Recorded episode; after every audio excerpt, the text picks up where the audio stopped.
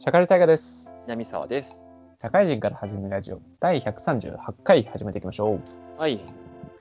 あのー最近非常にですね、はいは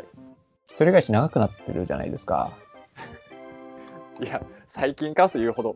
あまあ、最近まあ思ってることがありましてね。はいはい。まあね、生活がね、最近雑になってるんですよね。 言うほど最近 かはい。いや、まあまあ。あの、で、なんかね、あのー質問があるんだけど、はい。お風呂でおしっこしますかまあ、リアルな話、うん。中学ぐらいはしてた。中学ぐらいの時にしてたのうん、してた。それはちょっとモンスター坊やだ ね。それ逆に。で、高校ぐらいから、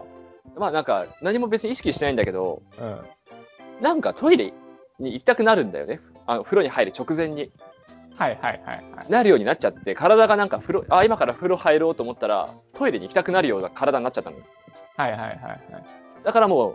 何、ローテーションとして、トイレ、風呂っていう流れはいはいはいはい。ができてるから、風呂の中でもう何も催しすらしないみたいあー、なるほどね。あ、南沢の、それはね、うんいい教育だったね。な。何 教育を受けたわけではなくて、自然となったんだけど。いや、そう。いやね、僕ここ、多分2、3年ぐらいかな。はいはい。やっぱり、この、シャワー浴びてると出ちゃうんですよね。言い方、言い方、言い方。シャワー浴びてると出ちゃえばまずいだろ。出ちゃうんですよ。なんだろうね、こう、いや、行きたくないのよ、まず。前提として。はいまあトイレに行きたくないって思って、じゃあお風呂入りましょう。はい。シャワーが当たったら出 んのよ。わかる条件反射的に。そう。なんか、それが、うん。やっぱり良くないと思うんだよね。よくはないね。間違いない。うん。だから、あの、例えば、温泉行くとするじゃんうん。銭湯とか行くとするじゃんはいはい。入るまでは全然行きたくないの。はいはいはい。はい。よーし、行くぞって思って、これ、体洗ってる途中、すぐしたいみたいな。は 水に触れるとね、いはいはいはい。極論。トリなんガかーがま効いちゃあ、う。イメージはつくよね。その、水浴びたら水が出るみたいな。そう。あなんか、だから、その、これをちょっと調べて、まあ、うん何がいけないんだろうなって思ったら、こう老後ですね。はいはいはい。老後に、あのー出ちゃうんだって。ああ、あの、抑制効かないっていうか、その、そうそうそう体が言うことを聞いてくれなくて。今はシャワーを浴びていて安全な時だからうん。出る。で、一応なんか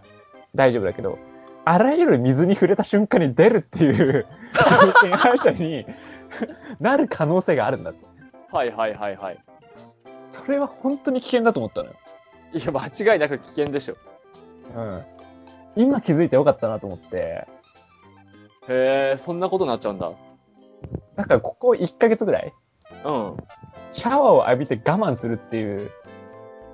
謎の構図ができてる。お風呂で。はいはいはい。わ、すごい、あ、で出るかもしれん、うんって我慢して、シャワーを過ごす。だから、南さんのさっきの教育がいいよねってなってるのは、うん。その、なんかちっちゃい、うんわかんないけど、お風呂入る前に、うん。あのおしっこがしたくなるっていう風になったことが奇跡的にやっぱいい。 奇跡的にね。うん。それは気づかないで中に入って、水浴びた瞬間に、うん。その中でするものっていう風に関連付けられた瞬間に、アウトだよ。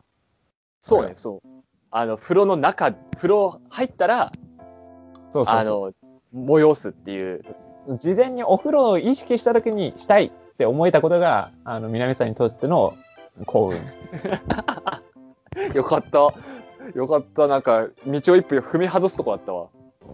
なんかだからそれで今僕が努力してるのがうん。ものすごいなんか不不満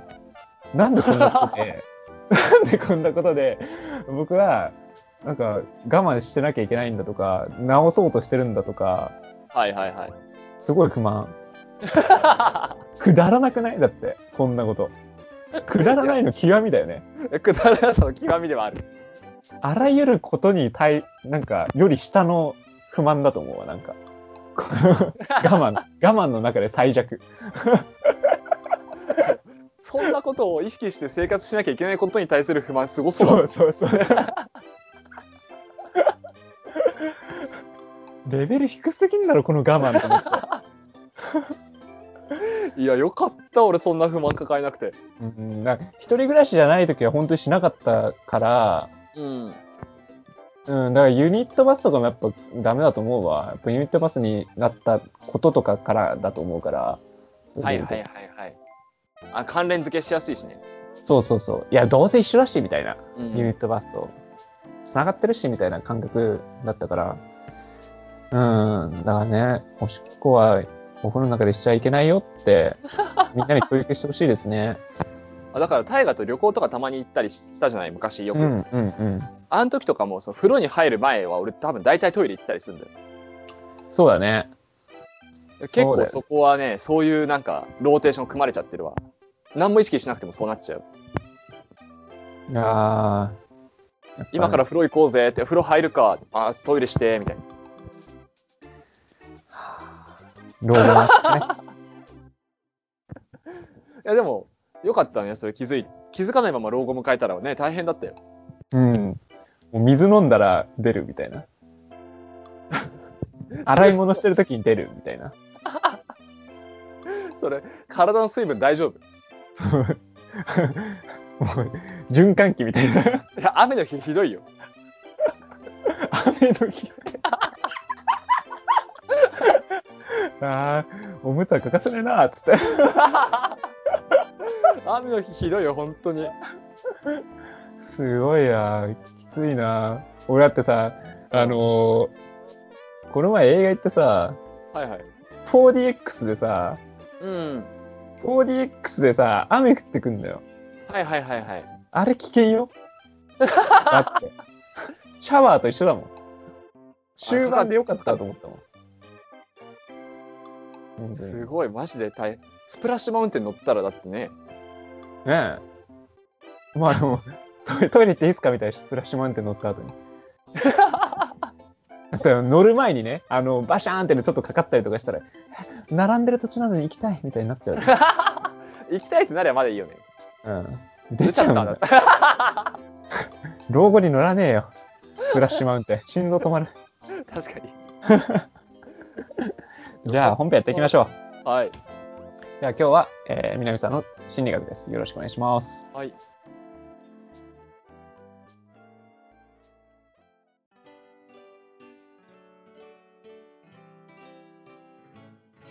はい、本編です。はい、お願いします。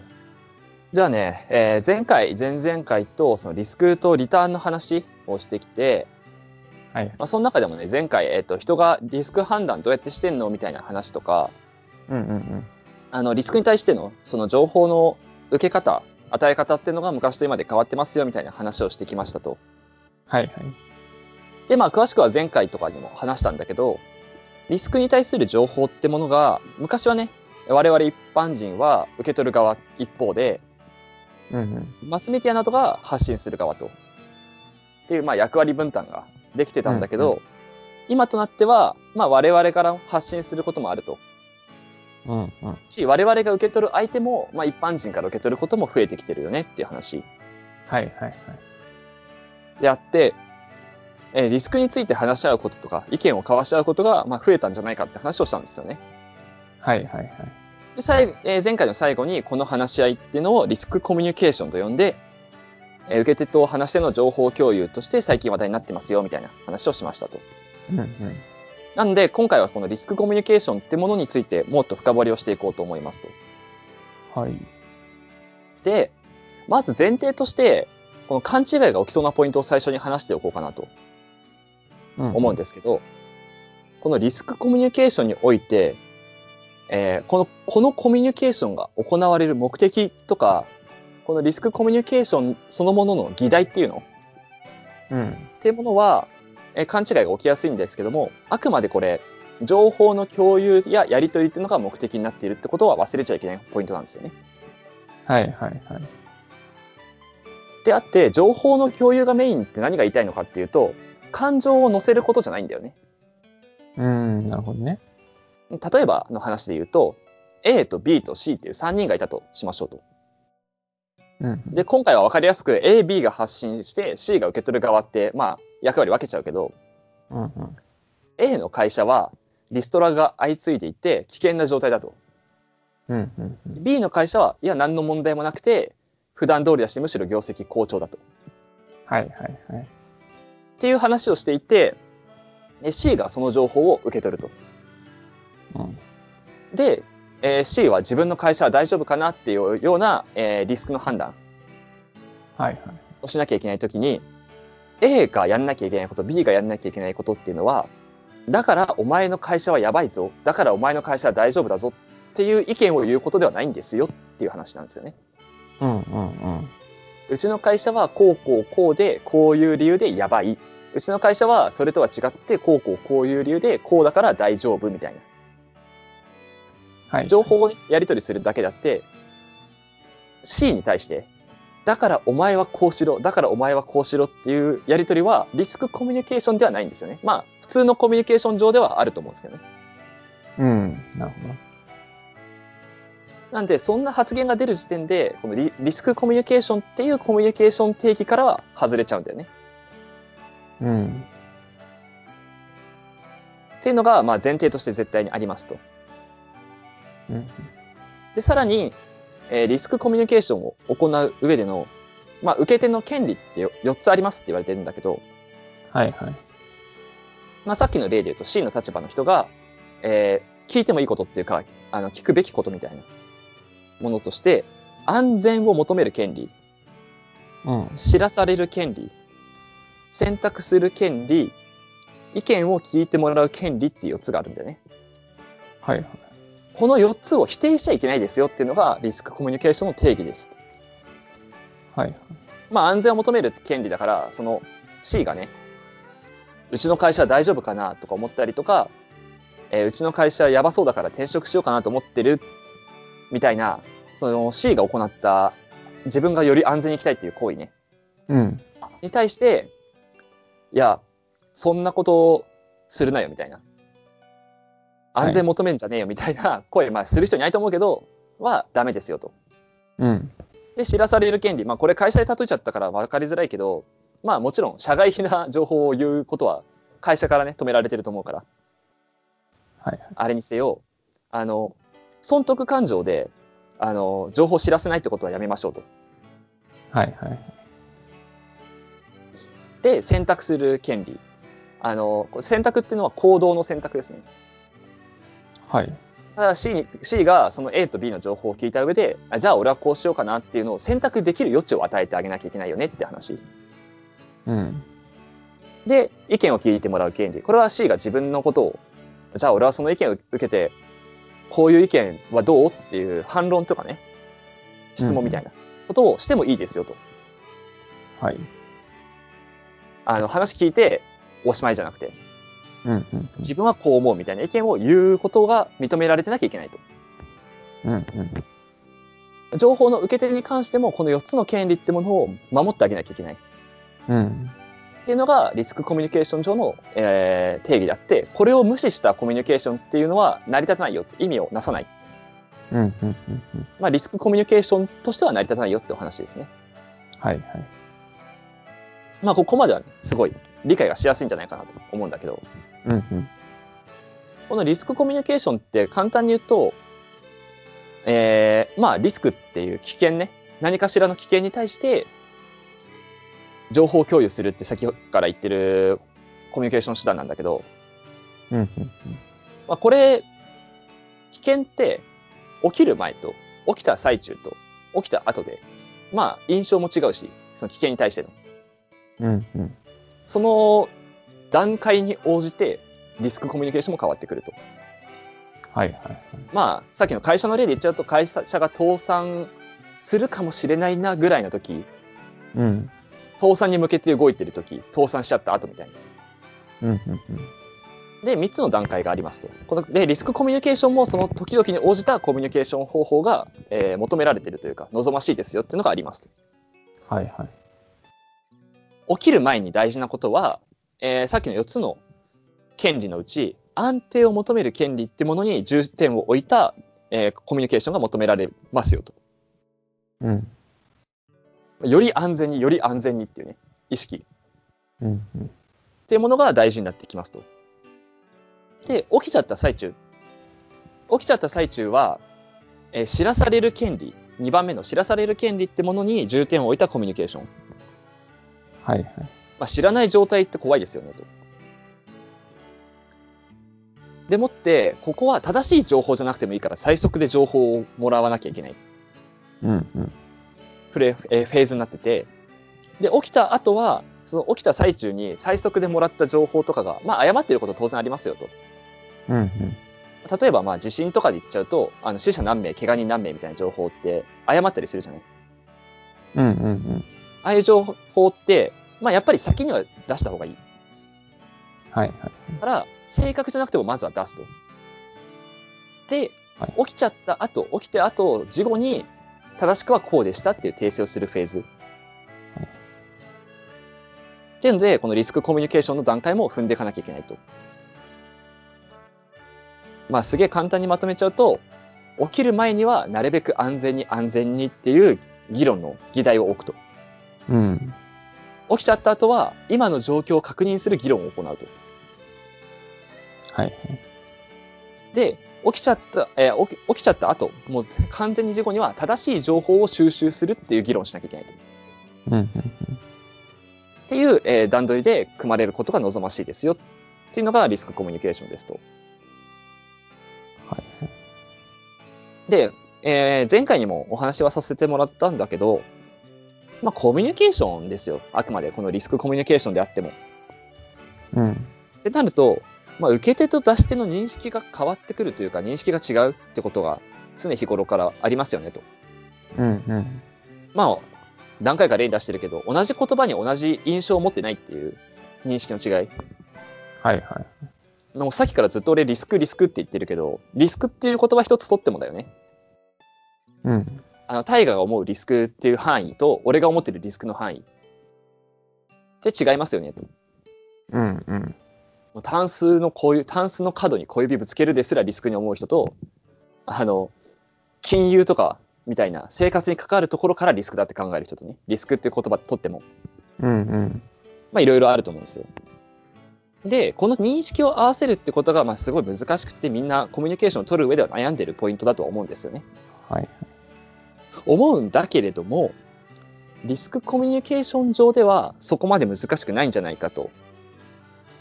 まあなぜなぜって話は、最初に話した内容とほぼ被っちゃうんだけど、リスクコミュニケーションって結局、まあ情報のやり取りなんだよね、やるべきことは。はいはい。じゃあ情報以外のあの感情の部分とか印象の部分ってあのまあ合わせた方が当然コミュニケーションとしてはいいんだけどうん。それが大事ではないとな、はい。例えば地震についての、えー議論リスクコミュニケーションの議論をしましょうとなった時にその地震に対していいと思ってる人悪いと思ってる人それぞれいると思うけどその意識って別にどうでもいいんだよねうんうんどうでもよくて大事なのは地震が起きる確率だったり地震が起きた際の死者の数であったり地震が起きた時の影響であったりを考えるべきであって、地震に対してその人がどう思ってるかっていうのはまあ合わせる必要そんなないはいはい。のでまあ他のコミュニケーション方法に比べるとまあそこに関しては難しくないのかなと。はいはい。でもまあ大事なことは情報がちゃんと伝わってるかは大事なんだよね言うても。なるほ死者300人ですって言った時にその人300人って多いね少ないねっていう印象はどうでもいいにせよ300人は伝わってるよねちゃんとっていうど。うんうんうん。 300っていう数は伝わってるかどうかっていう情報を合わせることっていうのはとても重要でここがずれてると本当に成り立たない何もはいはい。なんで印象の部分がそぎ落とされた代わりにあの情報の正確性とか正しい情報が行き渡っているかどうかの確認は都度しなきゃいけませんっていうのがリスクコミュニケーションですね。うんうんうん。でまあ普通のコミュニケーションとの違いを今までちょっと語ってったけど同じ部分としては基本的にやっぱり自分が何を言ったのかじゃなくて相手がどう受け止めと受け受け止めたかを気にしなきゃいけないとはいはい。相手のね受け取り方を知らない状態で安易な発言っていうのをね、えー続けると思わぬ勘違いを起こすっていうのはあの普通のコミュニケーションでもリスクコミュニケーションでも同様ですとうんうんなんで、まあ、控えた方がいいって、まあ、よく言われてはいるんだけど、ツイッターなんかはね、あの特にだと思うんだけど、不特定多数が見るじゃない。うん。うん。不特定多数が見て、相手がどう受け取るかなんて、その不特定多数だから分からなかったりするじゃない。はいはいはい。そういう場で、あの勘違いが起きそうな発言だったりっていうのは、本当やめた方がいいですよっていうのが、このリスクコミュニケーションの、えー注意喚起ですね。うん。はい。まあ、よく地震が起きた時に、ツイッター上で安否確認とか、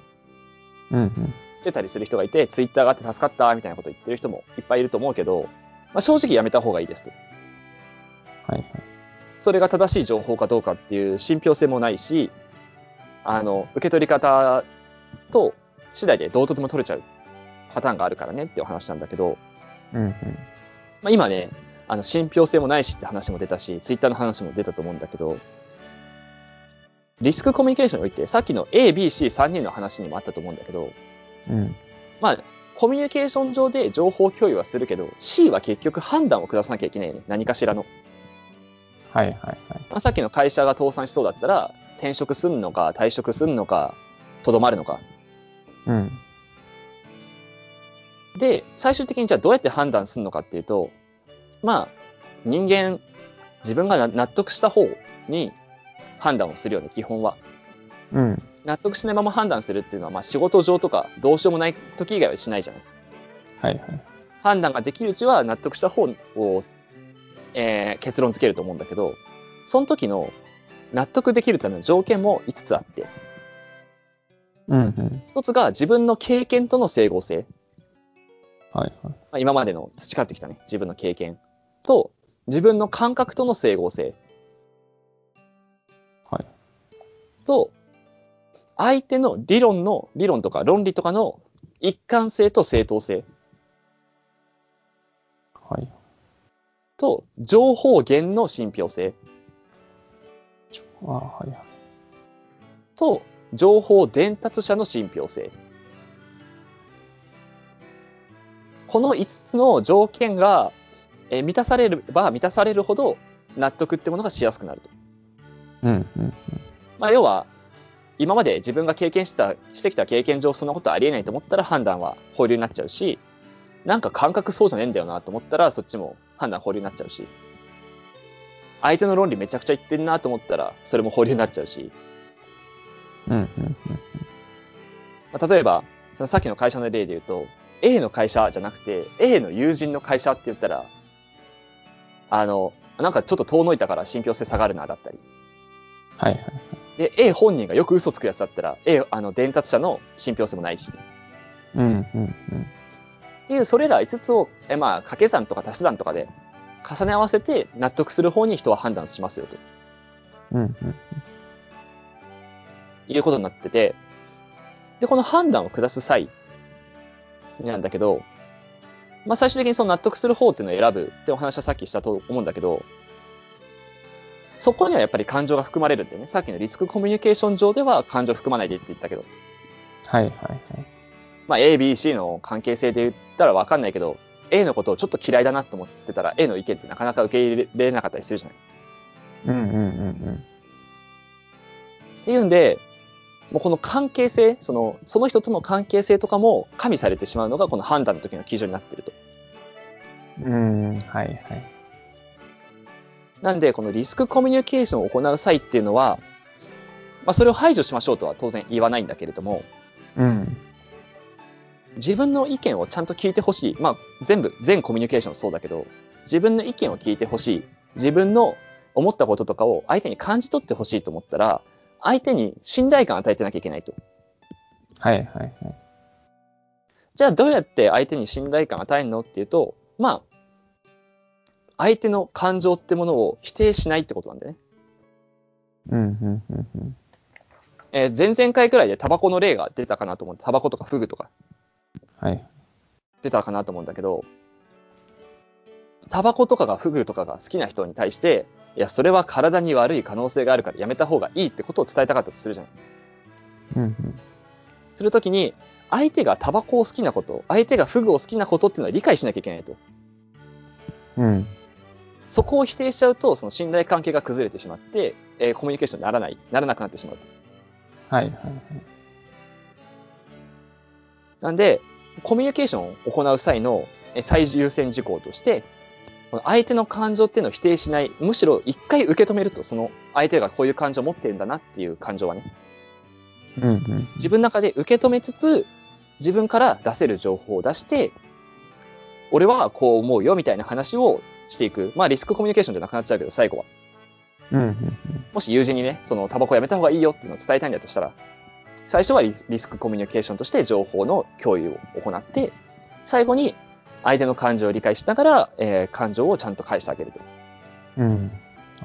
っていうんで、えーお互いにその信頼関係っていうのを築いていくっていうのが、まあ、コミュニケーション、リスクコミュニケーションを含めて一番大事なことになっていますと。っ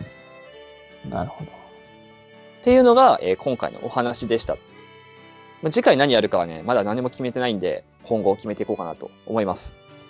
はい。出ました。じゃあ、エンディングです。はーい。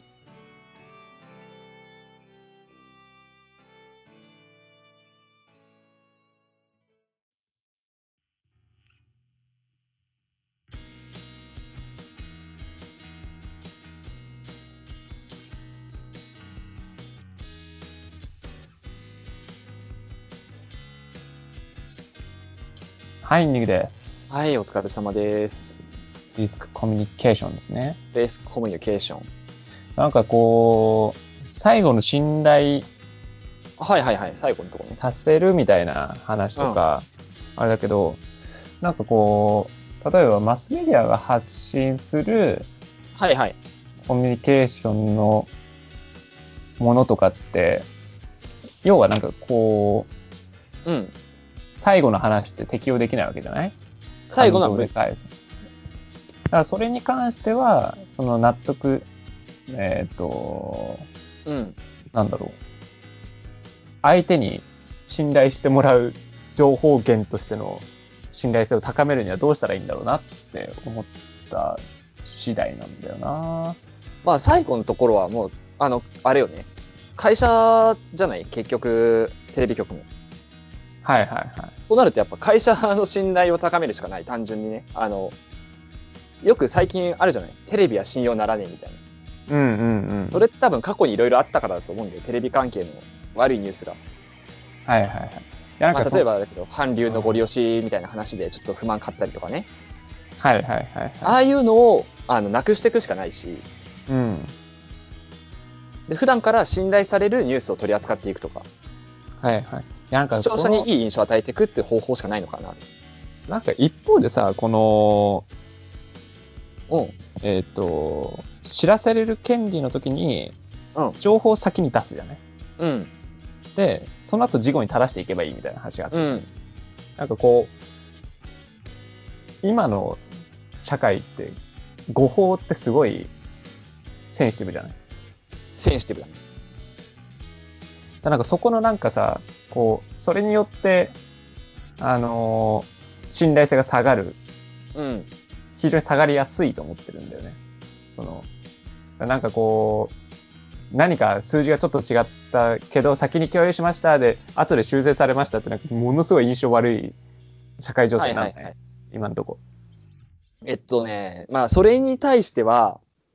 まあ会社の中で例えばだけどリスクじゃないもので先に共有しました、まあ、間違ってると結構品種買うじゃない当然うん、うん。それは正しい情報来いよって話だってうん。でもリスクが起きちゃってる最中にそんな悠長なこと言ってらんないんだよねはいはいはい。あの火事が起きました地震が起きました大震災ですみたいな時にはいはい。悠長に正確な情報じゃないかもしれないから待ってみようなんてことをしてる場合じゃないんだよねはいはいはい。まあ、本来その情報を与える側としては。うん。っていうのは理解しなきゃあの出す側としてはね理解しなきゃいけないし受け取る側もそこは理解しなきゃいけないはいはい。これはリテラシーの問題になっちゃうんだけどはいはいはい。誤報が怖いから出さないってことをやってるとどうなるかっていうのを受け取る情報を受け取る側も発信する側も考えなきゃいけないポイントはいはいはい。まあ、出す側としてもエクスキューズ打っといた方がいいのかなっていうのもあるのかね。うん、まあ、本来正しい形で言うと受け取る側としてはあの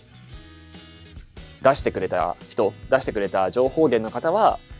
この情報を早く知らせなきゃいけないと思ったから正しさより速さ優先で出してくれたんだろうっていう納得をしなきゃいけないし、うん。出す側もそこにビビってあの情報を出さないとかっていう保留はしない方が望ましい本来は。あ、そうだよね。っていうんでどっちかっつったらそれは出す側がどうこうするっていうよりは受け取る側がそういうもんだって思わなきゃいけないかなって感うじん。それはそうだな。本当に緊急なんだよっていう、そうだよね。本当に緊急の場合はそうだよね。うん、緊急じゃない時にはやっぱ誤報は誤報になるべく気をつけて信頼感高めていかなきゃいけない難しいよね。なんか、国民って緊急だからこそ怒るよね、そういうのって。まあ緊急の時に切羽詰まってるとね緊急で、おい、間違ってんじゃねえかみたいな。まあそれで言うなっとちゃうよねそのリスクが起きてる最中のその緊急性を求められるから正確じゃないかもしれない情報を出す時うん。にヘイトがたまるかたまんないかっていうのもその前からの、あのー信頼関係なんじゃないかっていうのは俺の意見ねああ、まあまあまあ、でもそれあるわな。確かにね。すげえ絶対正しくて今までずっと正義の行動してたやつが誤報しちゃいましただと多分そう受け取ってくれるんだと思うんだよ一般人もうん。それまでの行いというか、そうそうそうちゃんとした情報を与えてくれていて、で緊急するときに、まあ、そこ一つなったとしても、まあ、貯金があるよね、みたいな。そうそうそうそうっていうのが大事なんじゃないかなとは思うね わかるわかる。わかるわかるわかる。まあま納得してくれるなら、ら全然ありうんまあ、納得はするんだけど、いろいろ、その、僕は納得してもっていう感じかなっていう。まあまあまうまくいかねえなって思う。あ実際にその場になったら多分大我が今言ったようなことになってそうな気はするよねそうそう。そうだよね。だからそんなになんか、みんなうまく心は動かないよなって思うんだよな。うんまあ何にせよなんだけどこれごめんコミュニケーションの話とちょっとずれるかもしれないんだけどうん。あのまあ何がしたいのかっていうのをちゃんと汲み取んなきゃいけないよねコミュニケーションってまあ受け取る側としてって話でしょ。そうそうそうそううん。う出す側が誤報しましたっていうのはあのなんで誤報しちゃったのかまあ社内の内情とか詳しく精査しろとは言わないけどさうん。ある程度は汲み取れよっていう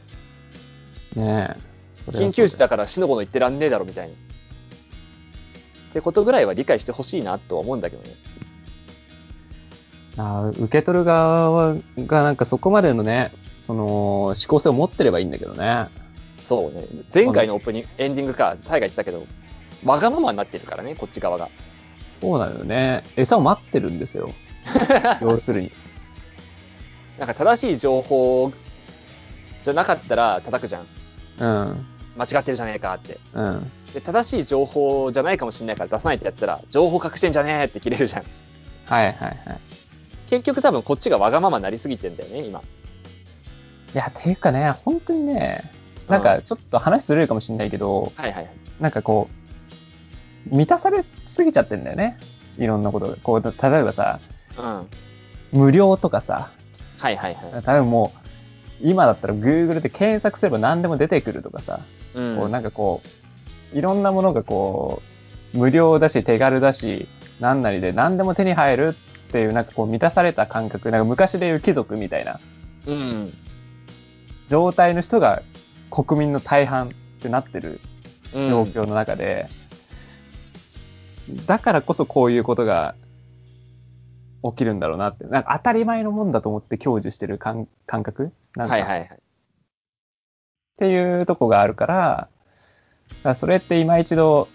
なんかその状況って普通じゃねえんだよっていうのはやっぱ認識した方が絶対いいよねって思う。うんなんかこのリスクコミュニケーションについての論文に書いてあったんだけどうん。このリスクコミュニケーションを考えなきゃいけない理由うん。今こうして話題になってて考えなきゃいけない理由の一つがやっぱそこらしいんだよねそこっていううか、ん。あの一般人うん。一般人が余裕持ってると生活に。に、特に現代日本とかだと民主主義長いじゃないそうだね。民主主義が長くて生活にめちゃくちゃ困窮してる人もまあ当然いるにはいるんだろうけど多くないと、うん。で情報がとても多いっそうだね。ていう世の中だからこそリスクコミュニケーションっていうのは考えなきゃいけないっうん。いや、っていう。話らしいんだよねやっぱり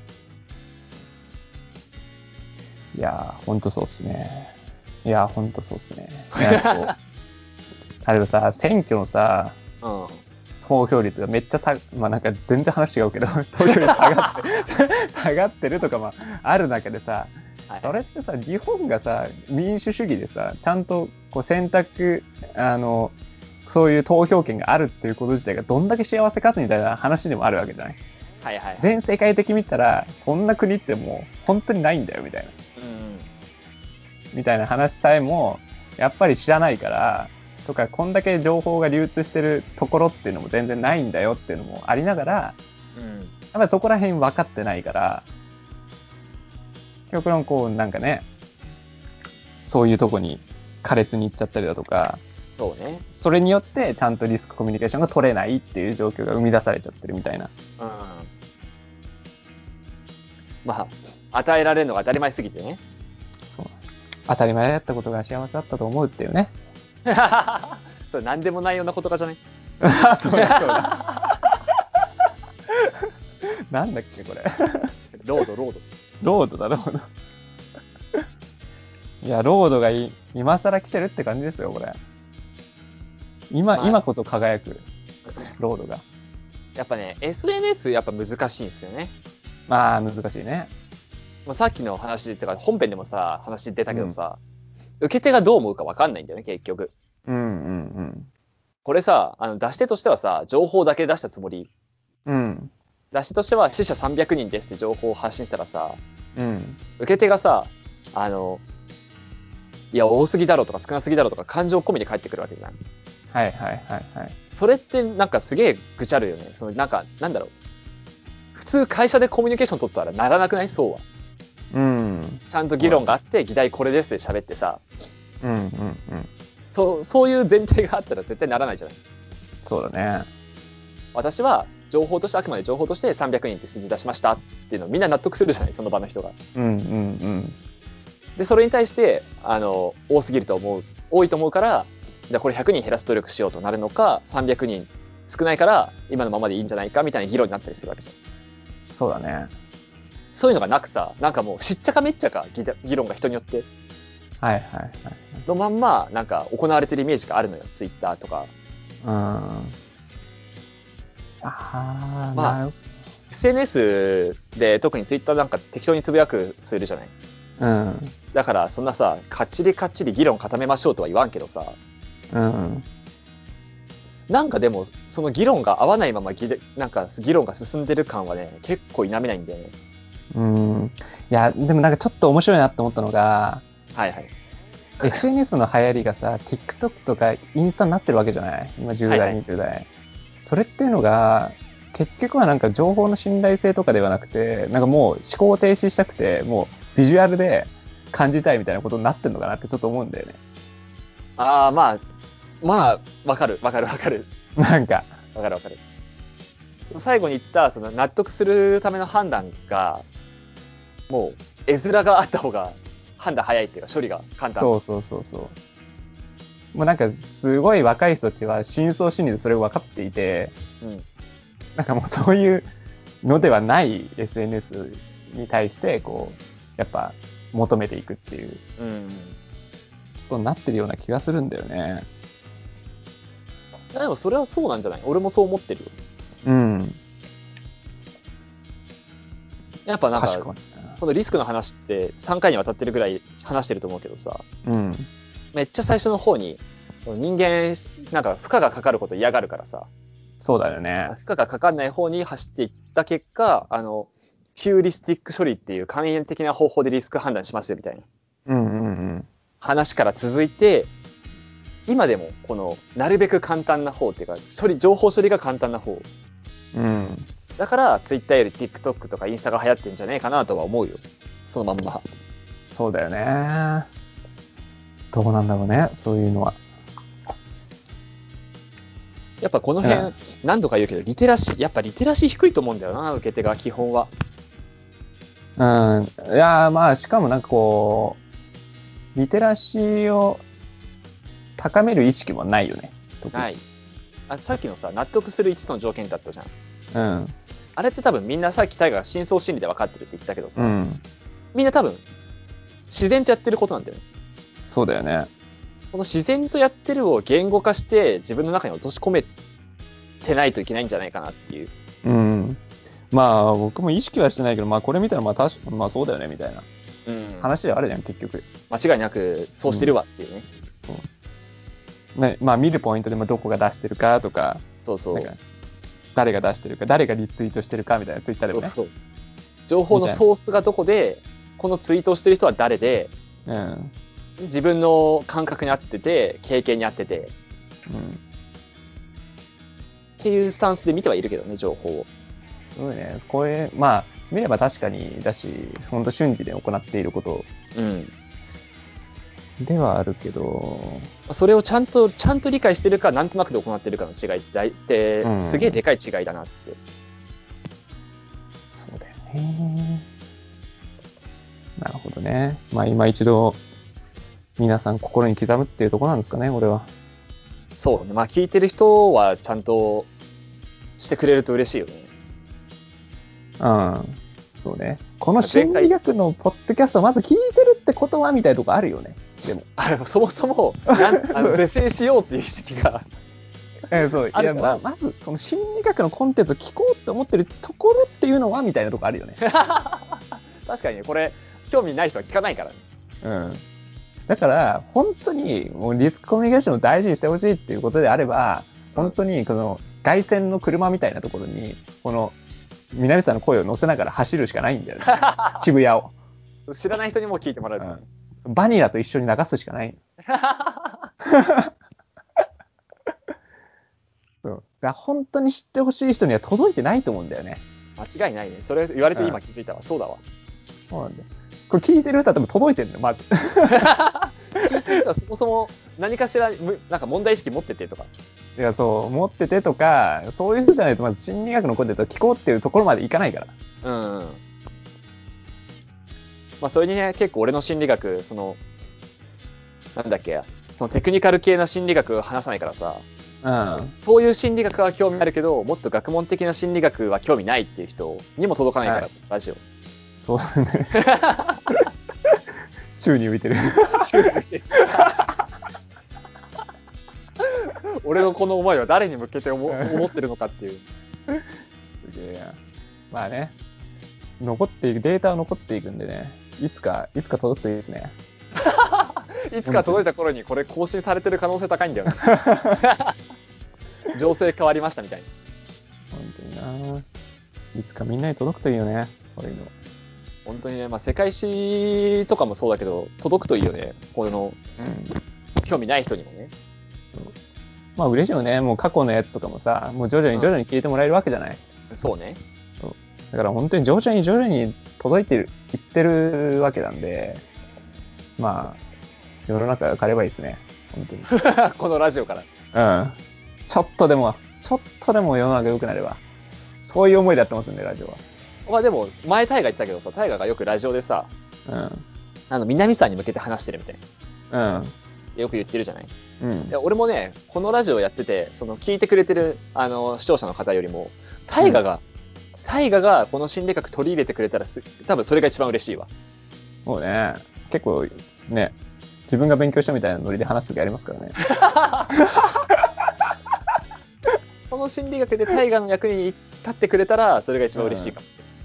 も、まあ、本当はそうだよね。本当はそうだしね。そう。で、僕みたいな人がね、誰かいりゃいいんじゃないかな。でもって張り合いがめちゃくちゃないのが俺が話してる心理学大体タイガ元から知ってるとかその元から大体そうやってるわみたいな い元からまあまあリテラシー高いんだなこいつみたい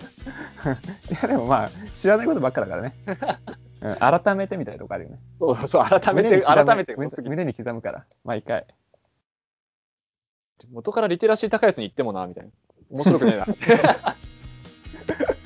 もっとレベル低いと、あ、そうだったのか、俺全然やってなかった、みたいな。そうそうそうだったらやりがいあるよね。やりがいあそりゃお互い様よ。俺よりだって元から世界史詳しいんだからさ。る確かにお互いちょっとうんちょっとずれてるかもしれなんかちょっと言ったら、俺聞いたことあるわってことだよね。あ知ってたんかいみたいな。ないやりやりがいねえわドラえもんで語りたかったのにそう。あーずそうだったんですかって言われた方がね。楽しいは楽しいよね。あああれねみたいな反応されるとねそう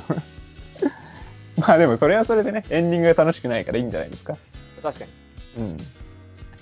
これはこれこれはこれで一個の形としてね本編はあんま楽しくないけど、エンディングが深まるから。エンディングいいよね結構この深掘りトーク好きなんだよなうん。長くなっちゃうんでね。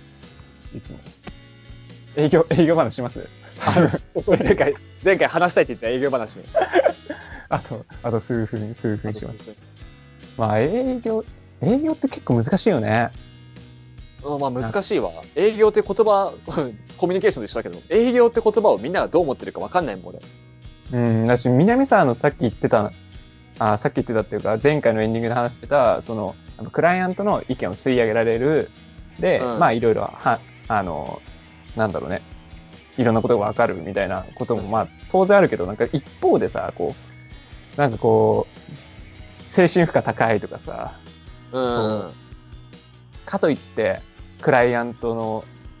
のななんだろうね、ズレとかがさ、うんいろいろあったりとかさ同じことの繰り返しっていう人もいるだろうしさ、はいはい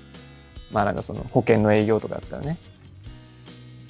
とかがあるからさなんか、まあそうねあれも売上高とか出ちゃうからねうんまあ営業所とかある会社だったら特にだけど丸々営業所の成績とかこの人の成績とかうんしかもまあ一人で全部できるわけでもないからねうんだから僕がその1年目とかやってたところとかって、まあ、数がすごい少ないから一人でいろんなことやんなきゃいけないっていうのはあったけどうんやっぱり一人で全部はできないんだよね。はいはいユークロンはそのやっぱりあのそのクライアントのニーズをちゃんと聞くとこまでやっぱりいけない一人だといけなかったりだとか、はいはいだからそのなんだろうね営業やりたいってばっくりはあるけど僕もやりたいなってばっくりあるけどやりたくないもいっぱいあるなみたい なあのね今になってやりたいなって思った理由っていうかさ、うんまあ、一応あってねうん仕事ってさなんか定期的にモチベーション下がるじゃない下がるねその時に毎回思うのがあの俺たちの売ってる商品って結局何なんみたいなうんうん俺たち何して金稼いであの会社から給料もらってんのみたいなはいはいはいとかってそこ結構モチベーションになるかなと思っててはい誰に何届けてるかが分かってるっていうのはすげえなんかなんだモチベダウンの要因が下がりそうっていうリスク管理、うんうんうんうんはいはいはいこういう商品をこういう人に届けてますよっていうね、モチベーションの面だよね。他の面はちょっとあれだけど、その精神的負荷がとか、うんそこ結構でかいな。なんか、やってる最中は辛いかもしれないけど、達成感的なねそうやり終わって、なんか営業に2年やった後の5年目とかうんになって営業の経験っていうのは生きるんじゃねえかなっていう感じはするんだよね。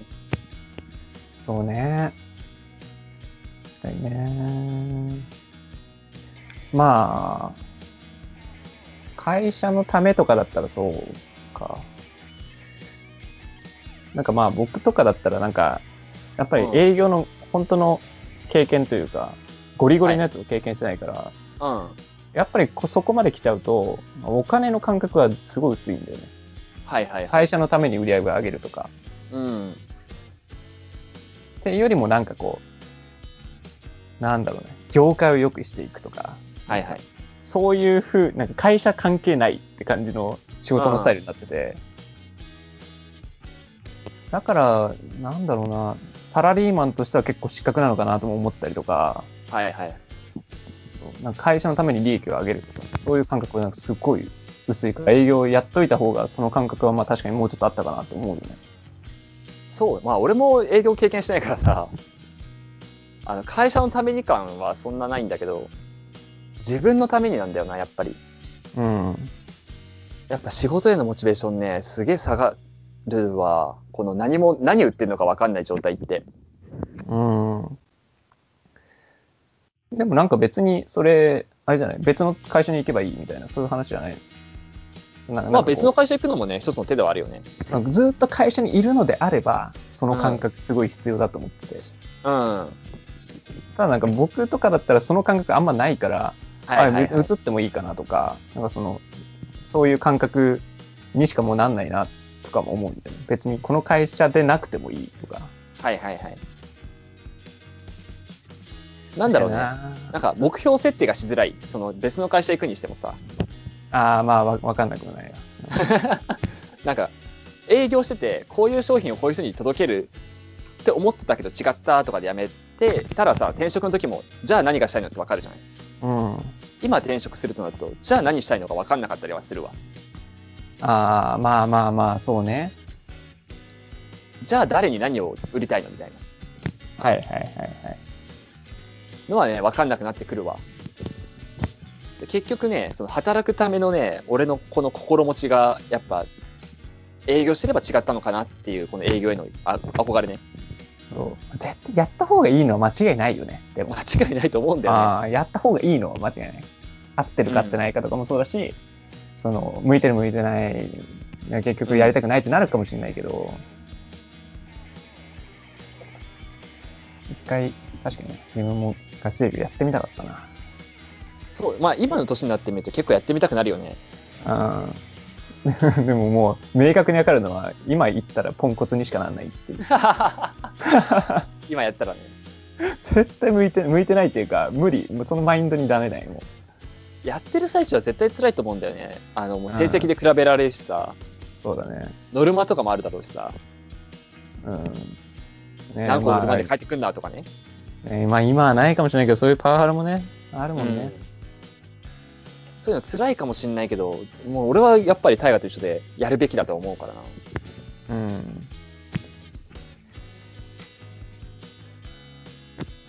まあ、結局結構新卒の方って営業に配属されることが多いじゃない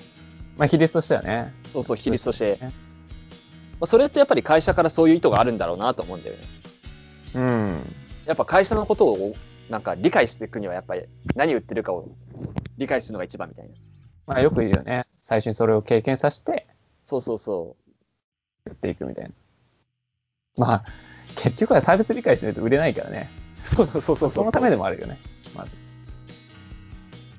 まあ、あとはねもう会社によって扱ってるものが違って何とも言えないけどさうん。あの市場を知るとかもねその例えば浄水器の販売の営業とかだったらさうん。あの一般の家庭は浄水器どう思ってるのかとかさそうね。必要と思ってるのか不要と思ってるのかみたいなマーケティング調査みたいな、その考え方自体が大事なんだよね。まあなんかそうそうそう結局はその、浄水器売らなくなるかもしれないし、うんいろんなことがあの変わるかもしれないけど、なんかそういうことを考えるっていうこと自体が大事だから、まあそそうそうそうれはなんかどの業界だっても、まあ、浄水器が保険に変わったとしても一緒だよねみたいな。うん、でそれが他のなんかサービス向上につながるというかね、会社自体に。そうそうそうそうそうそうそうなのよその考え方っていうのを一個持てる持つのはすげえ大事うん。そうね。難しいよね。なんかその栄養とかだったらさ、うん、まあなんか他の業界違うけどなんかうちとかだったらやっぱりこう一つのとこに対して非常にこうコースを割くっていうことになっちゃうから、まあおのずとその業界すごい詳しくなるけど僕とかだったらなんかそれがすごい広いのよね。だから一つに対してそこまでの負荷かけられないみたいなはいはいことになってくるから、すごい薄く一つのことに対してものすごい深く考えるみたいなのもできないから、うんそれはちょっと羨ましくもあるんだよね、営業とかって。ああ専門性っていうかねそうそうそうそう。もうそこまで考える時間はないって思ってうん。もうタイが昔からその専門性に憧れながら専門性やってないからな。うん。そういう人生歩んでおのずと離れ 離れさせられてるみんなうまいよね専門的なのがいいなとかさステータスちょっと振りたいなみたいな尖りたいなと思ってても結局そうはなりきれないのが大河っぽいわそういやーみんな神社うまいよねそういうの テキストを見抜くのが うまいこと大河できて見見抜いて今の仕事をね結局できないんだろうねだからでもやらせないってことはねああうまいですよそこら辺ちゃんと考えてんだよなみんな神社もやってみたかったねそう考えるとね俺神社今でも憧れてるわやりたいうんなんか結構うん別世界すぎて